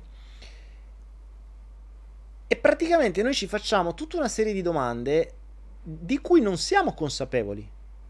Il problema è che le risposte a quelle domande arrivano dalla nostra mente in maniera non consapevole. Morpheus lui le spara le domande, lui è consapevole delle sue domande e le spara e ti fa 700.000 domande. Daniele, vorrei sapere il tuo parere dei registri akashici. Cinzia, l'unica volta che ho avuto contatto con questo era una puttanata pazzesca, nel senso che quando siamo stati allora c'è in India un luogo dove ti leggono il futuro e dicono che sono estremamente perfetti. C'è stata anche una puntata di Mistero, Focus, boh, non mi ricordo, dove si parla di questo luogo. Siamo andati lì, o meglio, non sono andato esattamente io, sono andate 2 persone che poi mi hanno dato le registrazioni. Usano linguaggio ericksoniano e fondamentalmente fanno dei finti indovini, cioè ti capiscono il passato. Allora, sono dei bravi lettori a freddo, nel senso che conoscono bene la tua comunicazione non verbale, usano molto l'ipnosi ericksoniana, usano molto il linguaggio ambiguo, poi col fatto che sono indiani traducono, non si capisce bene una cosa un'altra, alla fine sembra, cioè tu hai la finta percezione che loro abbiano indovinato tutto di te, in realtà gliel'hai detto tu, hanno soltanto una buona memoria. Leggono le foglie di... cos'è le foglie? Di banana, non mi ricordo. E poi cosa fanno? Convincendoti che ti hanno detto esattamente qual è il tuo passato, ma che in realtà non è così, perché dovete ricordare una cosa: la mente umana distorce fino al 50% delle cose ascoltate. È stato fatto un esperimento e hanno preso 2 persone con dei grossi preconcetti uno verso l'altro e li hanno messi assieme a parlare, ok? Dopodiché hanno chiesto a ognuno di loro che cosa ti ha detto l'altro e questi hanno detto che cosa gli ha detto. Dopodiché gli hanno fatto rivedere la registrazione e si sono resi conto che l'altra persona gli aveva detto cose totalmente diverse. Quindi, sempre per il solito concetto che ognuno vede quello che ha nella testa o quello che vuole vedere o quello che si aspetta di vedere, dobbiamo comprendere che noi riusciamo a stravolgere fino al 50% di quello che vediamo, che ascoltiamo di fronte a noi, per adattarlo ai nostri preconcetti. Questo è una delle basi su cui si fonda il mentalismo. Il mentalismo non è tanto importante il risultato del gioco che ti fa lì, è importante la falsa memoria che ti lascia. Ci sono persone convintissime che hanno visto davanti ai loro occhi il mentalista o il mago di turno che gli ha piegato il cucchiaio o la forchetta senza neanche toccarla. Non è vero. Avete un falso ricordo. Vi è stata impiantata una falsa memoria. Proprio il concetto dell'impiantamento di una falsa memoria può essere usato in maniera molto più drammatica e molto più pesante. Ecco perché vi dico attenzione con l'ipnosi, perché se lo fa un mago per farvi ricordare una cosa che non è mai accaduta, se lo fa uno con i registri akashici per poi venderti il rituale di lasciare andare i morti o i 1000 mantra che ti ripete lui, basta che lo paghi, va fregato. Quindi ecco perché dico, più cose conoscete, meno ve fate fregà. Questo è il principio di fondo. La conoscenza vi aiuta a farvi fottere sempre meno. Vi fottono uguale, però sempre meno. Ok. Morpheus, siamo troppo complicati, troppa teoria, non è meglio non fare niente. Oh, Morpheus, bravo. Questo è il risultato della maggior parte delle persone, perché quando cominciano a vedere le cose troppo complesse si stufano e tornano come erano prima e magari lo mettono come tutte cazzate. Ecco perché non cambia niente in questo mondo, perché la gente non ha disciplina, non ha voglia, non ha tempo, vuole tutto e subito, ma queste cose qui gli sono state impiantate ed è costantemente distratta, quindi non ha presenza. Quindi se non hai presenza, non riesci a vedere quello che c'è nella tua testa, non riesci a vedere come ti comporti, non riesci a vedere le tue azioni, non riesci ad applicare qualcosa, a studiare te stesso e ad applicare qualcosa per un periodo tot lungo, non uscirai mai da qui. Capisci? Cioè, io oggi come oggi, dopo 7 mesi di disciplina sulla parte alimentare, il cibo è scomparso dalla mia testa, cioè non lo vedo come adesso vediamo che mangio. Per me ho fame, devo nutrirmi, so che posso scegliere tra 4 o 5 cose che ho scelto, che ho definito io a monte, quelle ci sono sempre, quelle mangio, punto, basta. Non è un aspetta adesso vado al ristorante, aspetta cosa mangio questo, vediamo cosa c'è, che buono quell'altro, no, zero. Tempo stimato per mangiare 20 minuti al giorno totali. Ovviamente 20 minuti in cui faccio altro. Quindi il cibo è scomparso. 7 mesi. Adesso sarà la mia forza, la mia cosa in Italia, dove, infatti lo dico già, se qualcuno mi incontra in Italia, sappiate che niente colazione, niente pranzo, niente cena. Cioè se voi fate queste cose, io ho il mio bravo Kindle, mi metto da una parte e uso il tempo per fare qualcosa di più utile. Voi fate le vostre brave cose che vi hanno infilato in testa di fare. Ok? Quindi questo è... E lo stomaco si restringe, appunto. E quindi? Qual è il problema? Lo stomaco più si restringe e meno mangi. Ma guarda, ragazzi, allora forse voi una cosa che non avete capito sul cibo. Una cosa che forse non avete compreso sul cibo. Ecco, adesso Tiziano c'è... qui in linea c'è Tiziano che ha fatto, se non ricordo male, correggimi se sbaglio, un'esperienza a Natale, quindi grandioso, cioè veramente grande coraggio e grande forza. A Natale ha fatto una sorta di digiuno, forse proprio un vero e proprio digiuno, però assistito, che è giusto farlo assistito, perché non è facile, soprattutto se non siete in una condizione, cioè nel mondo normale è praticamente impossibile. Le uniche volte che l'ho fatto che stavo da solo, l'ho fatto con qualcuno che digiunava con me, perché sennò è un delirio. Cioè è impossibile. E poi comunque quando fai un digiuno lo devi fare bene, non devi fare nient'altro, cioè fai il digiuno, quello è. No Angela, non 20 minuti a pasto, 20 minuti totali in tutta la giornata, capisci? Cioè io non dedico tempo al cibo, se ho fame prendo una mela e la mangio mentre faccio altro. Quindi non è un tempo cioè il tempo che dedico è di alzarmi, andare al frigo, prendere la mela, punto, basta. E questo è il tempo, perché mentre la mangio non lo tolgo dall'altro. Cioè, per me mi devo nutrire, punto, basta. Il corpo mi chiede adesso questo, mi chiede zucchero, gli do zucchero, mi chiede grasso, gli do grasso, mi chiede questo, gli do questo, basta, punto. Cioè, ho 3-4 cose e via. E appunto dicevo, Tiziano, a mano che non mangiate più, è ovvio, o meglio, mangiate sempre meno, lo stomaco certo che si restringe, ma bisognerebbe switchare la mente, come ho sempre detto, sul nutrirsi, non sul mangiare. Cioè, il mangiare è una forma di intrattenimento, è una delle forme più grandi di manipolazione. Ricordatevi, chi comanda il cibo comanda il mondo. Chi comanda il cibo comanda il mondo. E ricordate che l'essere umano non ha bisogno di mangiare. Attenzione, adesso non lo prendete, cioè, ha detto che non ha bisogno di mangiare. Allora, non ha bisogno di mangiare se siete in grado di utilizzare le altre forme di energia. Ci sono diverse decine di migliaia di persone, i preatiani, che non mangiano e non bevono, però non lo fate, non è così. Ma potete assolutamente limitare il cibo a cose sane, ultra energetiche e minime, che sono slegate dal pranzo, dalla cena, dal momento di intrattenimento, di doversi sedere a tavola tutti assieme, di dover andare a cena tutti assieme, eccetera.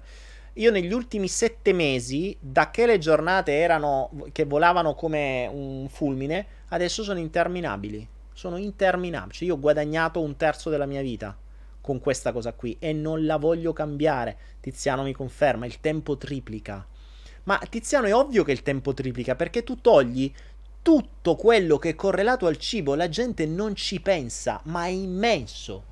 Cioè, il tempo correlato al cibo vuol dire: vai a comprare, prepara, cucina, lava, vai a buttare immondizie, vai in bagno per espletare, dormi di più, perché dormi di più, hai meno energia, quindi sei più rincoglionito, quindi tutto questo tempo lo devi calcolare. Questo tempo può essere anche di 1/3 della giornata, perché già soltanto per il fatto che se mangi in una determinata maniera dormi 2-3 ore in più e già te sei bruciate, quindi hai bruciato per mangiare, hai bruciato per dormire.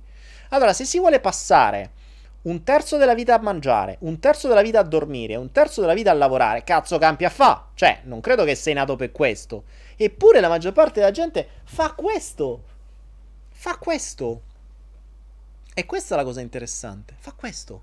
Cioè, la maggior parte della gente vive in un processo del genere. Ecco perché dicevo, cosa festeggiate il primo dell'anno? C'è un altro anno di schiavitù. Una schiavitù dal cibo, una schiavitù dal sonno, una schiavitù al lavoro.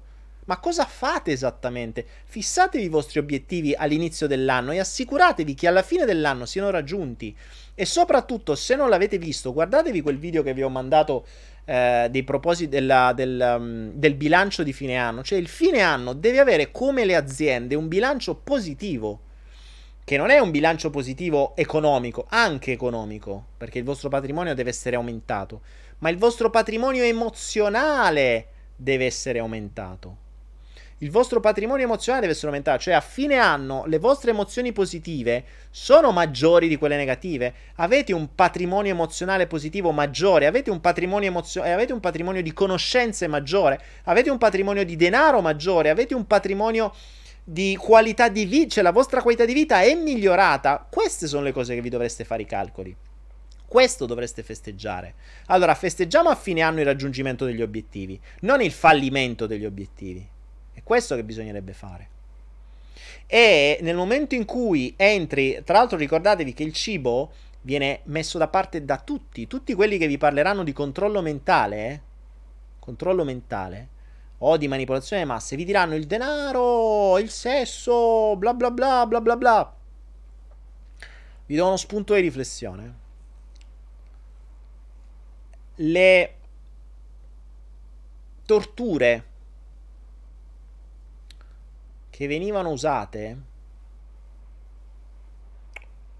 in diverse parti, vedi Hitler e compagni, le basi erano privazione del sonno, privazione del cibo, privazione dell'acqua e shock elettrici.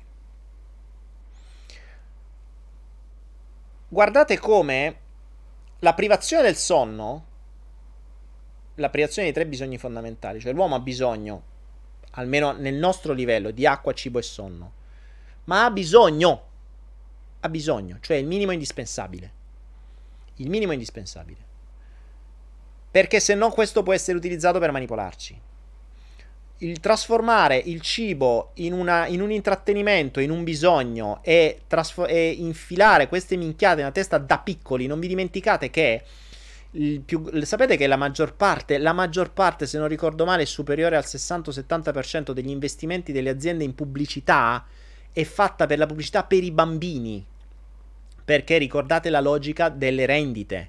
Quindi se io insegno al bambino di andare a mangiare a McDonald's già da quando è piccolo, io ho fatto il cliente per tutto il resto della mia vita. Se io insegno al bambino a bere Coca-Cola, io ci avrò il cliente che beve Coca-Cola per tutta la mia vita. Quindi la pubblicità va al bambino, è il bambino che ti deve sfondare le scatole a te madre finché non gli compri la Coca-Cola e il succo di frutta e tutte quelle cagate lì. Ecco perché il cibo va, tutte le pubblicità vanno sui bambini, perché lì devono creare delle rendite. E ovviamente nessuno ti fa una pubblicità di mangia una mela sana invece di mangiarti una Fiesta e una Girella, perché nessuno ti sponsorizza la mela, perché non c'è nessuno che ti fa le mele in scatola. Ti faranno la merendina alla mela e ti diranno è sanissima, c'ha della vera mela dentro, sì, all'1%, peccato che tutto il resto è merda.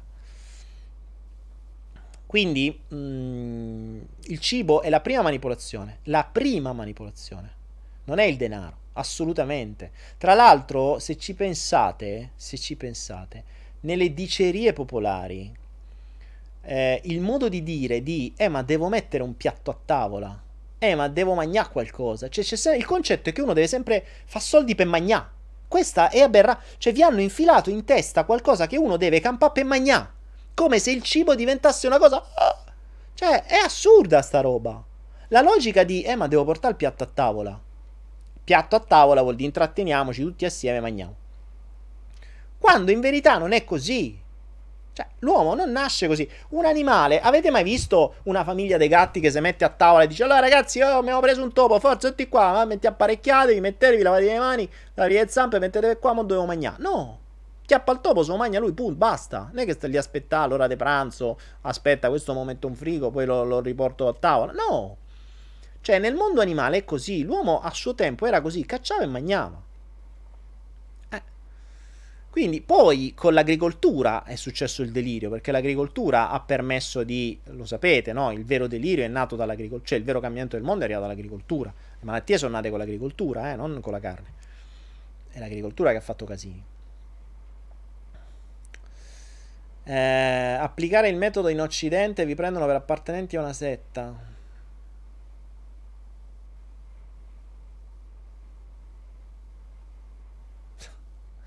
Tiziano digiuno assistito. Tiziano il digiuno assistito perché l'ha fatto con delle persone che lo aiutavano, nel senso che era, credo, un incontro di più giorni dove facevano il digiuno, quindi era impostato proprio tipo un corso, ma in realtà non è un corso, è un digiuno. Penso, non lo so Tiziano, dillo te. In genere si fanno questi fast and retreat, come si suol dire, i ritiri di digiuno, dove magari ti fai anche i clisteri, tutte queste robe. T'hanno fatto i clisteri, a proposito, Tiziano? Parlaci dei clisteri, Tiziano.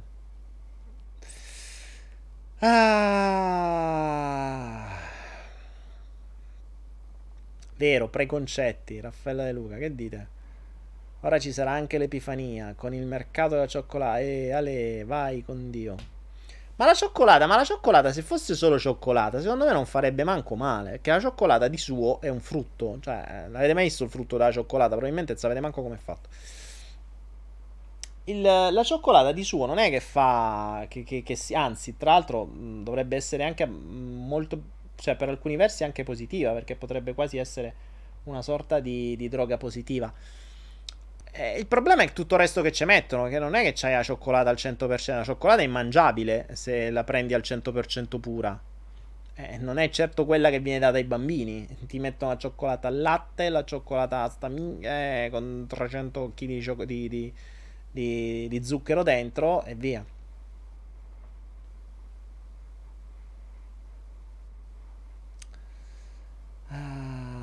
Raffaella dice: se vuoi dimagrire inizia a bere tanta acqua. Ma vabbè, l'acqua è, se non l'avete visto ragazzi, guardatevi il mio video la ricetta dell'acqua, e soprattutto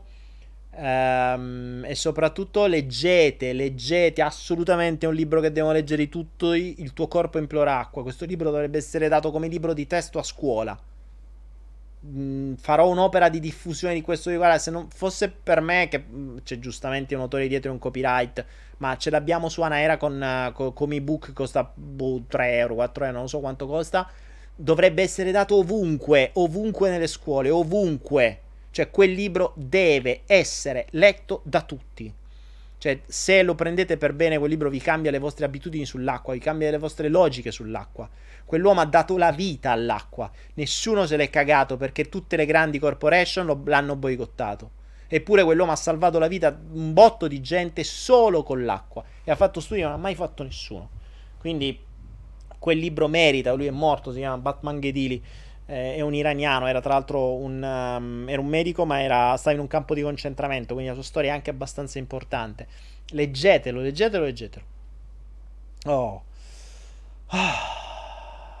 Salto quantico, mente, non lo ritieni più valido. DV84 dice: ma il salto quantico lo ritieni più valido? No, assolutamente sì, cioè assolutamente sì, il salto quantico è valido, e infatti è fermo. È fermo perché è arrivato al punto in cui devo capire come portarlo avanti. Perché in realtà ho pronti altri 2-3 video da fare. Fino adesso siamo nella parte conoscitiva. Cioè, quelle cose sono le basi della creazione della mente. Non è che cambiano, la tua mente è sempre così è fatta. Ok? Al massimo si aggiunge qualcosa. Infatti ci saranno dei prossimi video sulle emozioni, ci saranno dei prossimi video C'ho tutta una serie di cose che sono ancora conoscitive, cioè per capire come sei conciato, da dove parti. Cioè, ricordiamoci, quando dobbiamo fare qualcosa dobbiamo avere sempre un punto di partenza e un punto di arrivo, quindi un punto A e un punto B. Il punto A, che sei tu come sei adesso, lo devi sapere. Invece noi del punto A, cioè noi, non sappiamo niente di noi. Cioè, non sappiamo quali sono i nostri schemi, quando partono, quali sono le nostre emozioni di base, quali sono i nostri bisogni, quali sono i nostri valori, quali sono i nostri timer, quali sono le nostre ancore, i nostri... Non sappiamo un cazzo di noi. Quindi prima dovremmo sapere quello. Ecco perché la parte conoscitiva. È ovvio che tutto questo impiega tempo e disciplina. Certo, se stiamo dalla mattina a sera su Instagram a raccontare cazzate su Facebook, cioè la disciplina te la scordi, come anche il focus su quello che serve. Ecco perché diventa difficile, no? Per dimagrire vai col fruttarismo. Red, permettimi di dissentire su questo. Il fruttarismo, cioè, o il fruttarianesimo, chiamalo come te pare, se mangi frutta sono tutti zuccheri, Non te crede che dimagrisci? Anzi, l'esperienza di chi ha iniziato a mangiare frutta è che piglia un sacco di chili subito.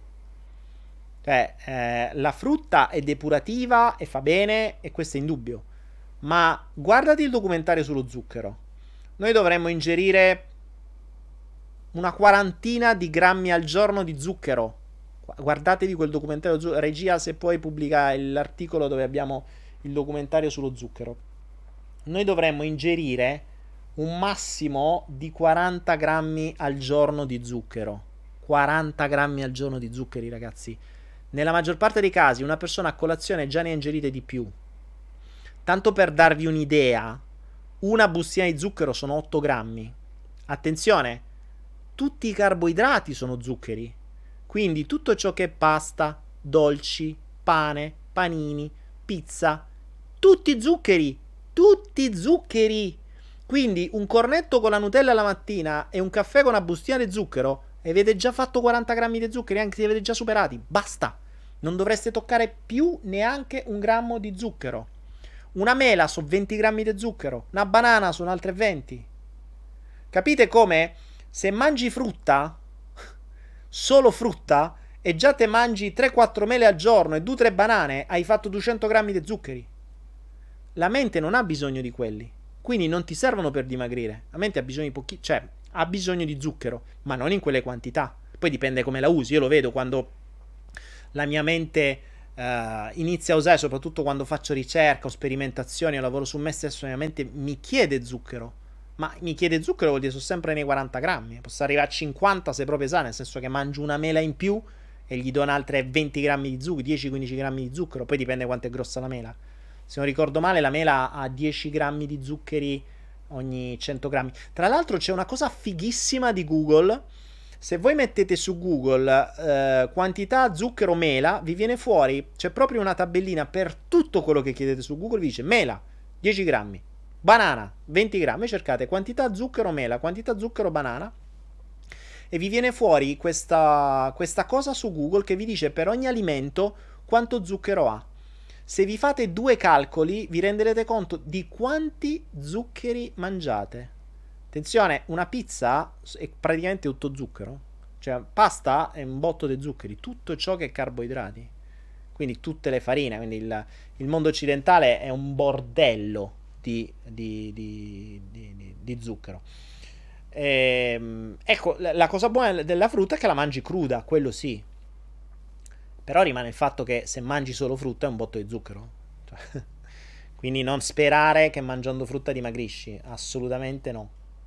Assolutamente no. Se mangi verdura è un altro discorso. Quello allora ci posso credere. Allora ragazzuoli, io direi che possiamo andare verso la fine di questa giornata. Noi ci sentiamo, ci vediamo giovedì con il flow. Adesso vediamo se faremo quello per i bambini, vediamo un po' cosa dicono le mamme, se vogliono il flow bimbi oppure no. Vediamo come stanno conciate, come sono messe, se ci sono, se non ci sono, se seguono, se non seguono, eccetera, eccetera. Se no faremo un flow normale, vedremo. Ma tanto che sia per bambini o che sia per adulti è sempre interessante, anzi forse per alcuni versi il flow per bambini è quasi più interessante di quello che per gli adulti, perché effettivamente i bambini a volte fanno domande interessanti. Morfeus dice quanti cucchiaini di zucchero contiene una pizza, dovresti vederlo sui valori nutrizionali. Ricordatevi che carboidrati e zuccheri sono la stessa cosa, eh? Cioè dovreste vedere sempre carboidrati di cui zuccheri, deve essere ben distinto, cioè gli zuccheri devono essere netti al netto dei carboidrati, cioè non devono essere carboidrati e zuccheri, devono essere carboidrati di cui zuccheri, se no vi fregano sui zuccheri.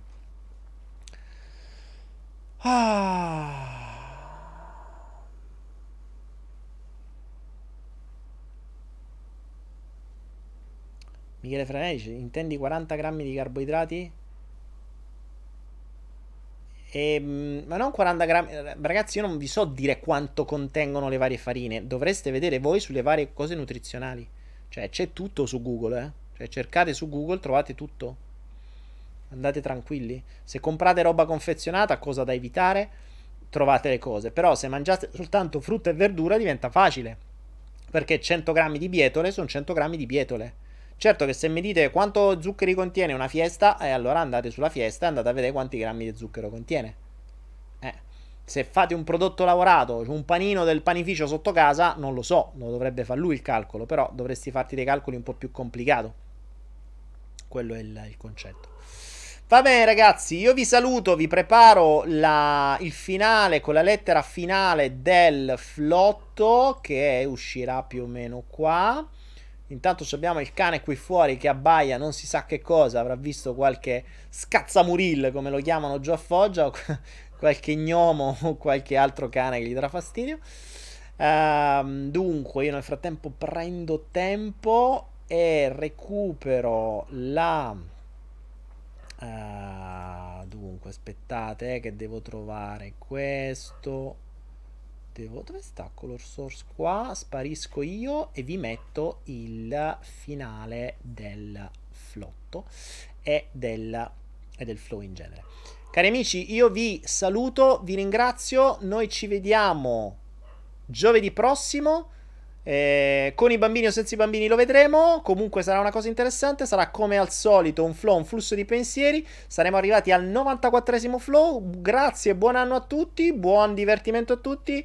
E cercate di fare tesoro di tutto quello che diciamo, di quello che diciamo, magari avviando quest'anno con una mentalità nuova, con una nuova visuale delle cose, senza farvi condizionare così tanto da tutto quello che lì fuori non vuole altro che trasformarvi o farvi diventare sempre dei migliori schiavi.